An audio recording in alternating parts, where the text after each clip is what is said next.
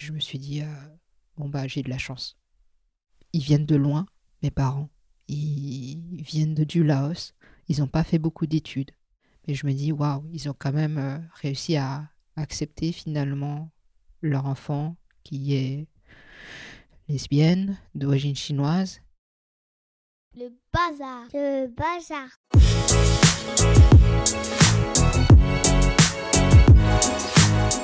Je suis Alexia Sena et je suis ravie de vous accueillir dans la quatrième saison du podcast Joyeux Bazar. Ici, on met des mots forts, singuliers, intimes sur ce que signifie porter une double culture. On y met aussi des rires, des silences, des points d'interrogation et de la nuance, car on a besoin de nuances sur ces sujets, n'est-ce pas? Allez, c'est parti Sylvie Canfousson a écrit le livre La conception de Léo avec la PMA pour expliquer la PMA, donc la procréation médicalement assistée, à son fils et à tous les enfants. Sylvie est française et chinoise, elle est donc construite entre ces deux cultures. Nous allons aujourd'hui parler de langue beaucoup, on va parler de langue chérie, de langue interdite. On va aussi parler d'identité euh, inattendue, d'intersectionnalité, donc ça c'est le fait d'appartenir à plusieurs minorités, on va revenir là-dessus. Mais déjà, pour commencer, on va parler de vrais et de faux patronymes. Bonjour Sylvie. Bonjour Alexia. Alors tu m'as écrit il y a quelques mois et ton adresse mail affichait Sylvie Canfousson. Et puis quand on a discuté, une des premières choses que tu m'as dites, c'est euh, en fait mon vrai nom c'est Lee. C'est quoi cette histoire? Oui, euh, donc euh, c'est un nom de famille que euh, mon père a inventé quand il a dû avoir des vrais papiers pour traverser la frontière entre le Laos et la Thaïlande. Et donc, c'est tout un héritage que je trouve incroyable. C'est que mes parents sont du Laos. Euh, les Chinois du Laos. Et euh, donc, euh, à l'époque, dans les années 60-70, eh bien, on n'avait pas forcément de. On pouvait vivre sans avoir de vrais papiers, sans vrai passeport. C'est ça. Et donc, mon père m'a raconté bah, que quand il voulait fuir l'invasion des communistes au Laos, eh bien, il a demandé à un faussaire de lui faire des papiers. Et donc, euh, il s'est dit, ah bon, il faut vraiment que je trouve un nom de famille laotien. Donc, euh, je vais faire avec le radical Kam, Kam qui, signifie or, le métal. Et, euh, et Pousson, ça sonne bien. Donc, ça fait Kampousson. et donc, en français, quand on le dit, bah, c'est Kampousson, quand on prononce à la française. Mais sinon, c'est Kampousson, si on le prononce plus euh, à la.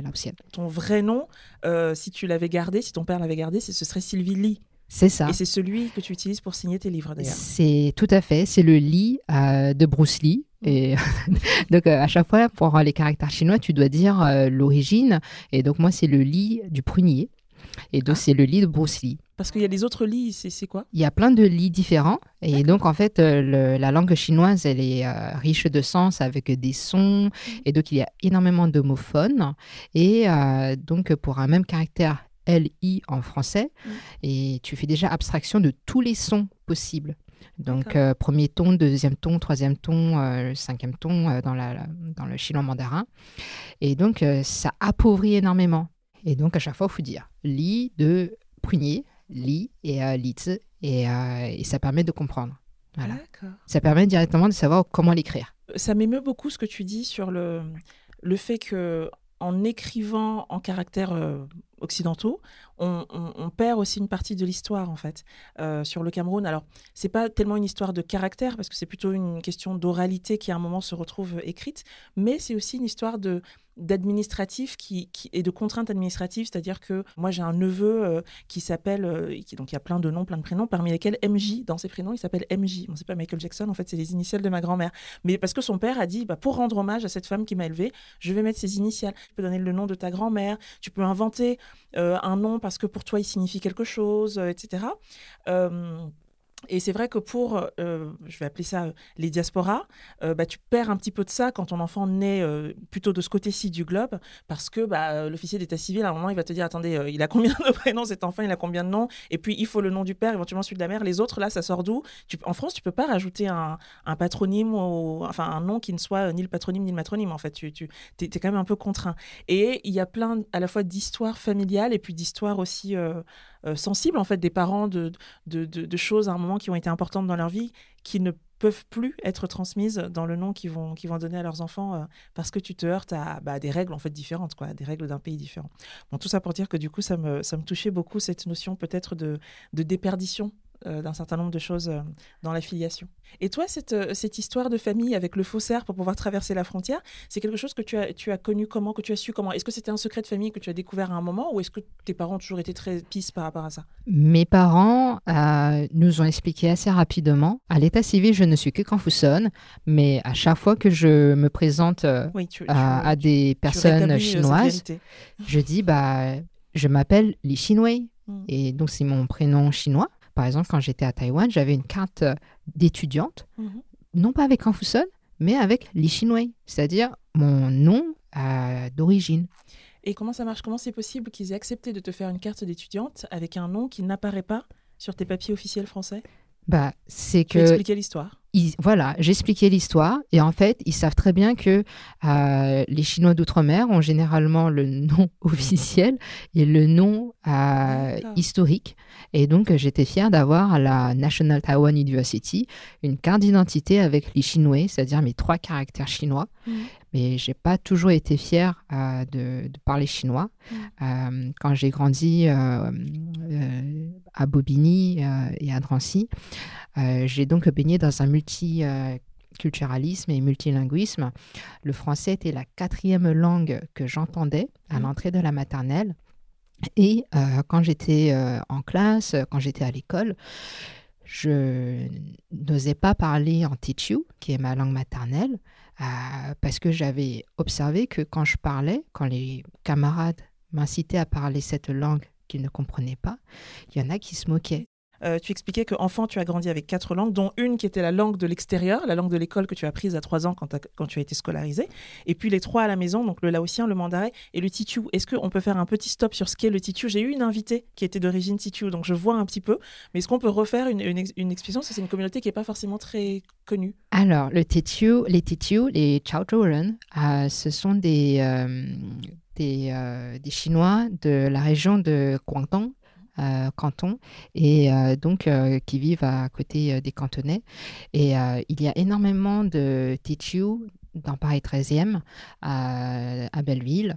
Et, en fait, c'est parce qu'il y avait énormément de Tichu qui sont partis du sud-est de la Chine vers l'ex-Indochine, à savoir le Cambodge, le Vietnam, la Thaïlande, le Laos. Euh, et, donc, euh, c'est toute une euh, communauté avec un dialecte. Et malheureusement, en France, ce dialecte-là, il est en voie de disparition. d'après l'UNESCO. Et il y a une nouvelle association qui s'appelle l'Association des jeunes Tichu de France, qui souhaite faire vivre cette langue. voilà. Merci. Et euh, quand j'ai grandi, donc euh, j'ai grandi avec une grand-mère euh, à la maison, donc la mère de mon papa, qui ne parlait que Tichu. C'est pour ça que quand mon frère et moi, nous sommes nés, nous avons grandi, il était naturel que notre langue maternelle soit le Tichu. Mm. Et ensuite, ma petite sœur est née quatre ans après moi. Et ma mère, elle, vu que ma grand-mère était partie, euh, s'est dit euh, je préfère euh, que la langue maternelle de ma dernière fille soit le chinois mandarin. Et mmh. c'est comme ça que, en fait, euh, mon frère et moi, on a découvert le chinois mandarin davantage avec les échanges entre ma mère et ma petite sœur. Et ensuite, petit à petit, eh bien, on contaminait ma petite sœur en Tichu pour communiquer avec elle. Et mmh. donc, ma petite sœur continuait à entendre du chinois mandarin de la part de ma mère, mais elle lui répondait en tichu. Et donc, euh, petit à petit, c'est comme ça qu'elle a perdu euh, le chinois mandarin. Et euh, mes parents, quand euh, je te dis il y a trois langues parlées à la maison, c'est que mes parents également parlaient laotien, mm. pour se dire des secrets, euh, pour que les enfants ne comprennent pas. Et donc, bah, à force d'être baignés dans du laotien, on finissait par comprendre quelques mots comme ça, mais on le disait pas forcément. les secrets des parents. à continuer à faire semblant d'avoir rien compris. C'est ça, ou sinon, à un moment donné, je disais, maman, ça veut dire quoi ça, etc. Et donc, j'apprenais quelques mots de laotien. Et mes parents, pour eux, c'était inconcevable euh, que nous parlions français à la maison. C'était un interdit. Ils ne nous ont pas forcément expliqué, mais ils ont dit c'est important que vous puissiez euh, communiquer avec euh, votre famille en Chine ou au Laos plus tard. Toi, pendant tes études, donc un peu plus tard, tu as appris le chinois mandarin avec beaucoup de avec beaucoup d'intensité. T'as pas fait semblant d'apprendre. Avec l'école chinoise, est-ce oui. Que, est-ce que c'était pour, pour affirmer ou réaffirmer un lien avec tes racines ou est-ce que c'était d'abord par stratégie de CV Alors, euh, déjà, ma mère nous a inscrites à l'école chinoise euh, privée à raison de un cours par semaine tous les mercredis, 1h30, avec euh, des professeurs euh, de Taïwan pour apprendre le chinois traditionnel avec les idéogrammes traditionnels. Euh, sincèrement, au début, bah, c'était plus une corvée. Moi, j'avais quand même euh, envie de creuser parce que je me suis dit, c'est une belle langue, une langue tellement riche de sens.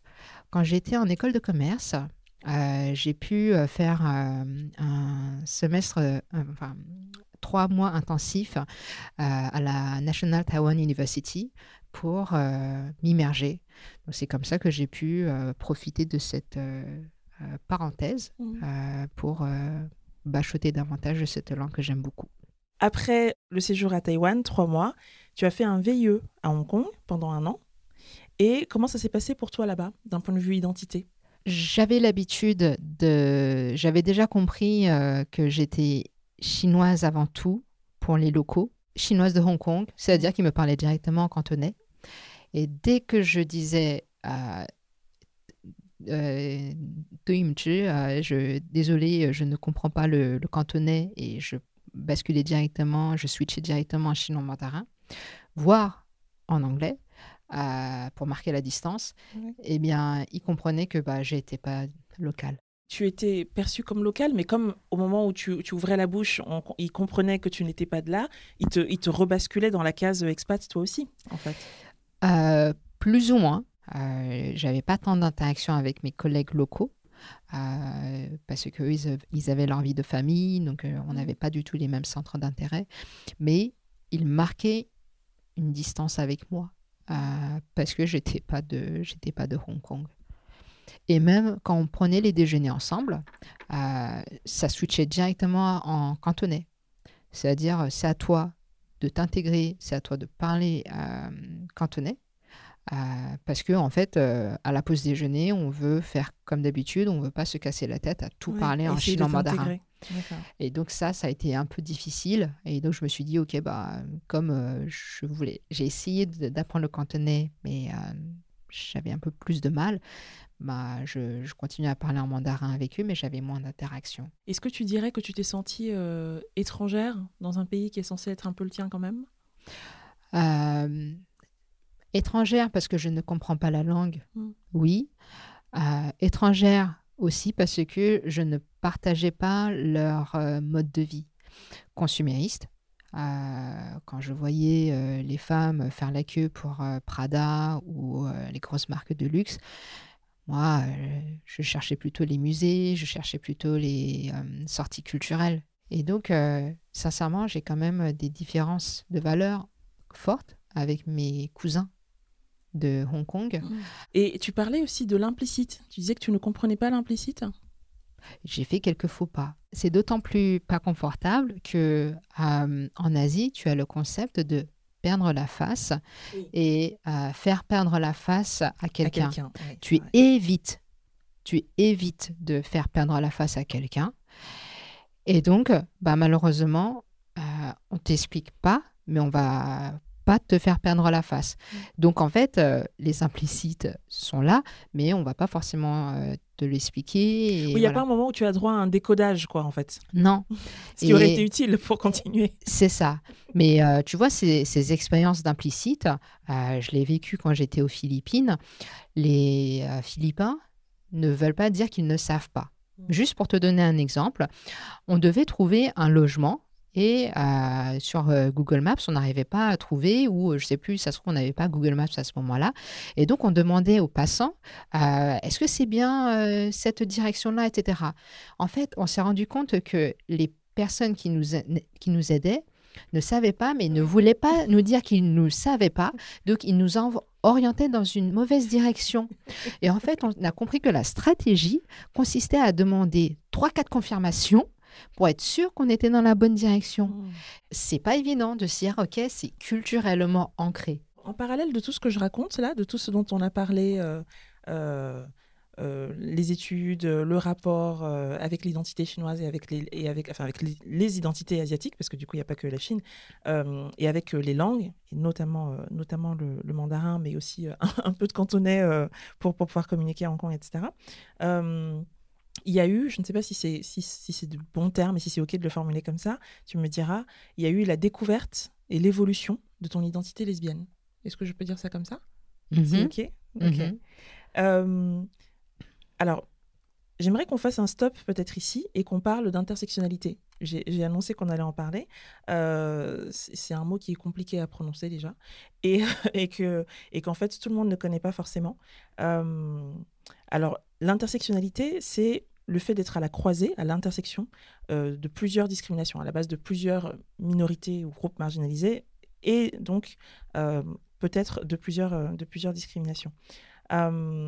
et il me semble, si je me rappelle bien, que c'est en faisant une recherche sur Instagram autour de ce mot que tu as découvert Joyeux Bazar, c'est ce que tu m'avais dit. Parce qu'on a fait, et pour rendre à César ce qui est à César, Inès, qui travaille avec moi, a fait de super posts sur l'intersectionnalité sur, sur les réseaux sociaux.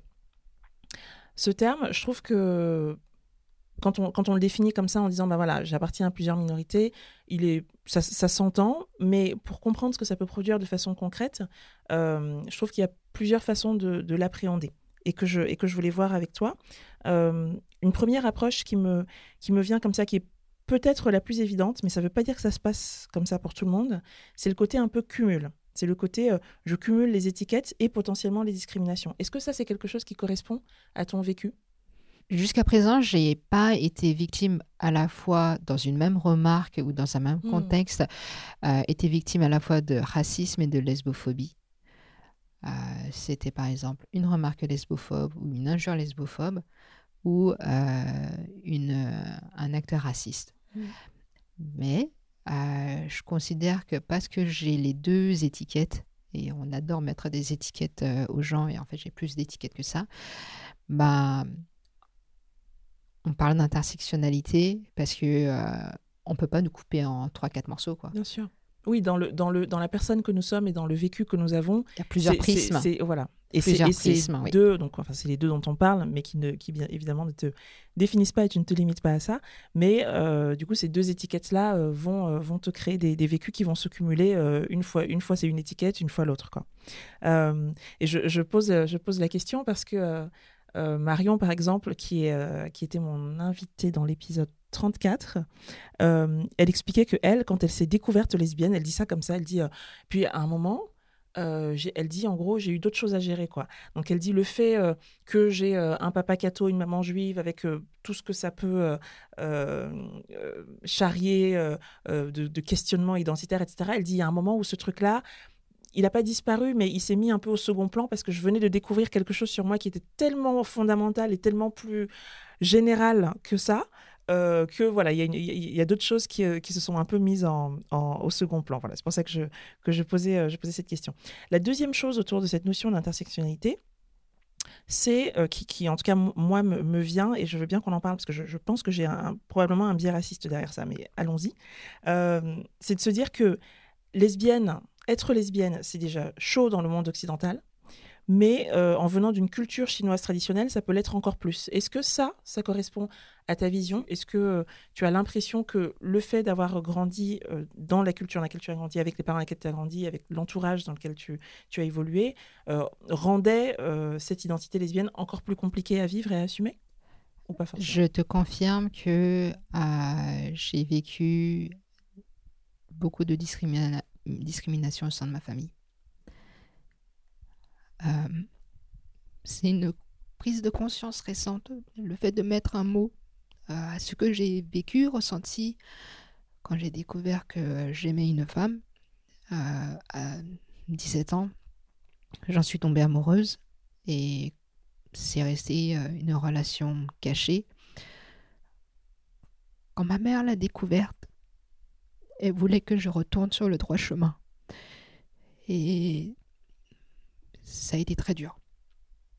Ça a été très dur parce que, en fait, c'était une honte pour elle d'avoir une fille anormale. Et euh, les sujets LGBT, c'était, ça reste très tabou en Chine, ça reste très tabou dans la communauté asiatique. Mais je suis quand même contente de savoir qu'elle s'est déconstruite. Parce qu'en fait, quand, quand j'ai euh, annoncé à ma mère que j'étais euh, maman et que elle allait devenir grand-mère, je suis redevenue normale. Mais pendant tout un, pendant plusieurs, plusieurs mois, j'ai vécu des, des discriminations de la part de ma propre maman. Et à plusieurs reprises, en cachette, elle me disait Sylvie, euh, tu dois retourner sur le droit chemin. Sylvie, tu dois arrêter cette relation à tout prix, etc. Et donc, en fait, il y a un jour, j'en pouvais plus. J'ai dit Maman, arrête, s'il te plaît. Soit tu continues et je me suicide, soit tu m'acceptes. Et euh, à ce moment-là, ma mère a arrêté. Mais euh, c'était donc, euh, entre guillemets, toléré. Mais j'étais toujours pas tranquille dans ma tête. Et mon père, je voulais le lui annoncer. Et j'étais l'enfant très aimé de mon papa. Et ma mère m'a dit non, si lui, je m'en occupe. Et un jour, ma mère m'a annoncé, bien plus tard, euh, mon Sylvie, euh, papa est au courant. Euh, et, et j'ai dit, bah, il a réagi comment? Bah, ça va. Et en fait, c'est que depuis cette année, en février, que j'ai compris pourquoi il a accepté. Et en fait, ma mère m'a expliqué que quelques mois avant qu'elle l'annonce, mon père, dans son entreprise française avec des magasiniers d'origine portugaise, mmh. tout ça, il a un collègue portugais euh, qui a dit euh, pendant euh, à ses collègues Ma fille est lesbienne et je l'ai reniée et elle s'est suicidée. Et donc, ça a été un choc général. Les collègues étaient en état de choc et donc mon père a compris la leçon. Et ça, cette information-là, je ne l'ai su que dernièrement, c'est-à-dire en février, quand j'ai rediscuté de mon coming out fait par ma mère à mon père. Donc, je me suis dit, en fait, bah, ils viennent de loin, mes parents. Ils viennent du Laos. Ils n'ont pas fait beaucoup d'études. Ils ont été obligés de travailler très rapidement, c'est-à-dire dès la fin du, collège, 15 ans, 16 ans, ils devaient travailler. Ils sont venus en France en état euh, passager clandestin et euh, ils ont vécu, euh, sacrifié leur vie pour nous, mais pour un, avenir meilleur. Et je me dis, waouh, ils ont quand même réussi à, accepter finalement leur enfant qui est lesbienne, d'origine chinoise. Et euh, quand j'ai annoncé ensuite à ma mère, je vais être maman aussi. Euh, et donc ma mère, elle était sur le, sur le cul, elle ne comprenait pas du tout. Euh, très très surprise. Euh, mais qui est le père? Euh, Mais comment vous avez fait? Euh, Mais comment va-t-il grandir alors qu'il n'a pas de papa? Je voulais lui dire, mais tu te rends pas compte S'il a une deuxième maman qui a le rôle de parent, c'est le plus important. Et dis-toi que l'enfant, il va être très aimé. Et maman, tu vas être grand-mère à nouveau. c'est quand même ça le, le, kiff de cette nouvelle. Après la naissance de mon fils, quand j'ai vu que mes parents traitaient mon fils comme euh, d'égal à égal comme euh, son, son, cousin, bah, je me suis dit, bah, c'est super. Hmm. Mes parents ont cheminé vers la déconstruction du modèle hétéronormé et je trouve ça trop beau. Et, euh, et donc mes parents, ils doivent régulièrement faire le coming out de, de leur fille, c'est-à-dire de moi, hmm. quand ils abordent le sujet, quand ils disent oui, ma fille a un enfant, etc. Et je sais que ma mère elle préfère toujours encore éviter euh, de faire mon coming out euh, parce que euh, elle n'a pas envie de perdre la face. C'est un chemin, c'est un chemin pour eux aussi. C'est que finalement, c'est pour ça que je parlais de mon biais raciste. Je pense que, enfin, en tout cas, un biais, on va dire, européo-centré, où tu pars du principe que le, le- les, gens euh, en Occident sont plus avancés dans leur tête sur ces questions-là. Or, c'est vrai, comme pour tout, c'est vrai pour certaines personnes, mais pas pour tout le monde. Et finalement, le chemin de la déconstruction, il est le même pour tout le monde. Et c'est pas une question de est-ce que je suis chinois ou est-ce que je suis française, en fait. C'est une question de d'où je pars et dans quel environnement j'ai évolué. Et je, pense au, je pense au, livre de- d'Édouard Louis, En finir avec Eddie Bellegueule. Le, le gars, il est français, il, est, il a grandi en Picardie, mais il a grandi dans un milieu où, en fait, l'homosexualité n'existe pas. C'est un truc qui est inacceptable euh, parce que être un homme, c'est pas ça, etc., etc. Et donc, il n'y a pas besoin, en fait, d'être chinois. Mais je, je pense que, euh, voilà, je suis imprégnée de cette espèce de vision du monde euh, européocentré où on se dit, Ah, chez nous, ça va encore, mais tu imagines dans tel pays. Et en fait, la réalité est beaucoup plus nuancée que ça. La réalité est plus nuancée et en Asie, Taïwan propose la PMA aux lesbiennes, par exemple. C'est euh, en Asie l'un des rares pays où tu as les, les lesbiennes de, la région qui vont à Taïwan pour, euh, pour faire une PMA. Et c'est l'un des pays les plus avant-gardistes en matière de, de droits LGBT. Alors, Sylvie, si j'avance un peu euh, en accéléré dans le, dans le bout d'histoire que tu partages avec nous aujourd'hui, à un moment, tu rencontres une femme qui est aujourd'hui ta femme. Vous avez très vite, quand vous vous rencontrez, le projet de fonder une famille et ton fils naît en 2019. Et au moment où il naît, tu, tu lui fais et tu te fais une promesse qui est de lui parler, euh, de lui parler mandarin. Tout à fait. Je ne savais pas si j'allais pouvoir euh, tenir cette promesse ou pas, parce que j'avais énormément perdu en chinois mandarin et euh, j'avais pris des cours de chinois avec une prof de chinois basée en Chine. Et ça, c'était le mode bachotage. et ensuite, quand mon fils a commencé à parler en chinois et qu'on a vu qu'il parle, il n'était pas en retard. Il a commencé à prononcer ces mots à, vers deux ans. Donc, il n'était pas en retard en termes de langage Mm. et qu'il prononçait à la fois euh, des mots en chinois et des mots en français. Au Ça a, soulagement. ça a été un bonheur, Ouais. une Victoire, fierté. Euh, finalement, j'ai pris l'habitude euh, de lui parler en chinois mandarin et euh, je me dis, bah, au moins, c'est des graines plantées Mm. sur un terrain. Et même si maintenant, il me répond de plus en plus souvent en français, eh bien, je me dis, le jour où il voudra reprendre cette langue-là, ça sera plus facile. Il partira pas de zéro. Et puis il y aura ça. un attachement aussi à cette langue-là, au fait, au-delà du fait de la maîtriser. Je trouve que c'est pas du tout anodin euh, le fait que tu aies que tu aies choisi de prendre des cours, parce que nous on a on a beaucoup d'auditeurs et d'auditrices qui sont confrontés à ces questions de transmission de la langue maternelle. Et en fait, selon ton propre niveau de langue, selon comment toi tu l'as euh, tu l'as apprise, dans quel environnement, si c'est une langue de la maison, je me rappelle Nabil Wakim qui disait mais moi je j'ai essayé de parler un petit peu arabe, de me rappeler un peu de, de l'arabe, de- mais en fait je me suis rendu compte que c'est un arabe de la maison, donc je sais dire euh, euh, va au lit, euh, j'ai faim, euh, mais à partir d'un certain âge, je sais pas dire. Le chinois que j'ai appris, c'était un chinois d'école de commerce. Un chinois, je savais dire mondialisation, je savais parler financier, des, des actions, développement durable. Je ne savais pas dire une couche. Je ne savais pas dire tétine. Ah, c'est. Bah oui, Et toi, donc- le, le truc inverse, quoi. C'est ça. Mais il me manquait tout le vocabulaire lié à la puériculture. Et donc, quand j'avais fait mes premières visios avec ma prof, avec euh, en prenant une couche et en lui montrant au niveau de la caméra, Ça, c'est quoi? Qu'est-ce que c'est ça? Et avec euh, le matelas allongé, qu'est-ce que c'est ça?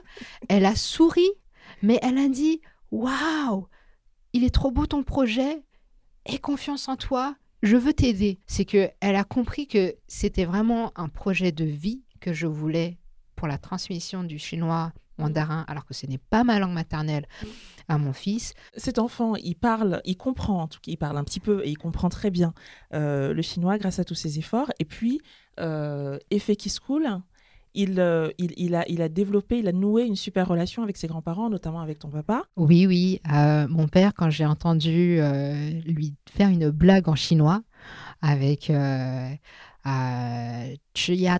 et ça m'a fait sourire parce que en, en gros, c'est euh, une blague que seuls les Chinois peuvent comprendre.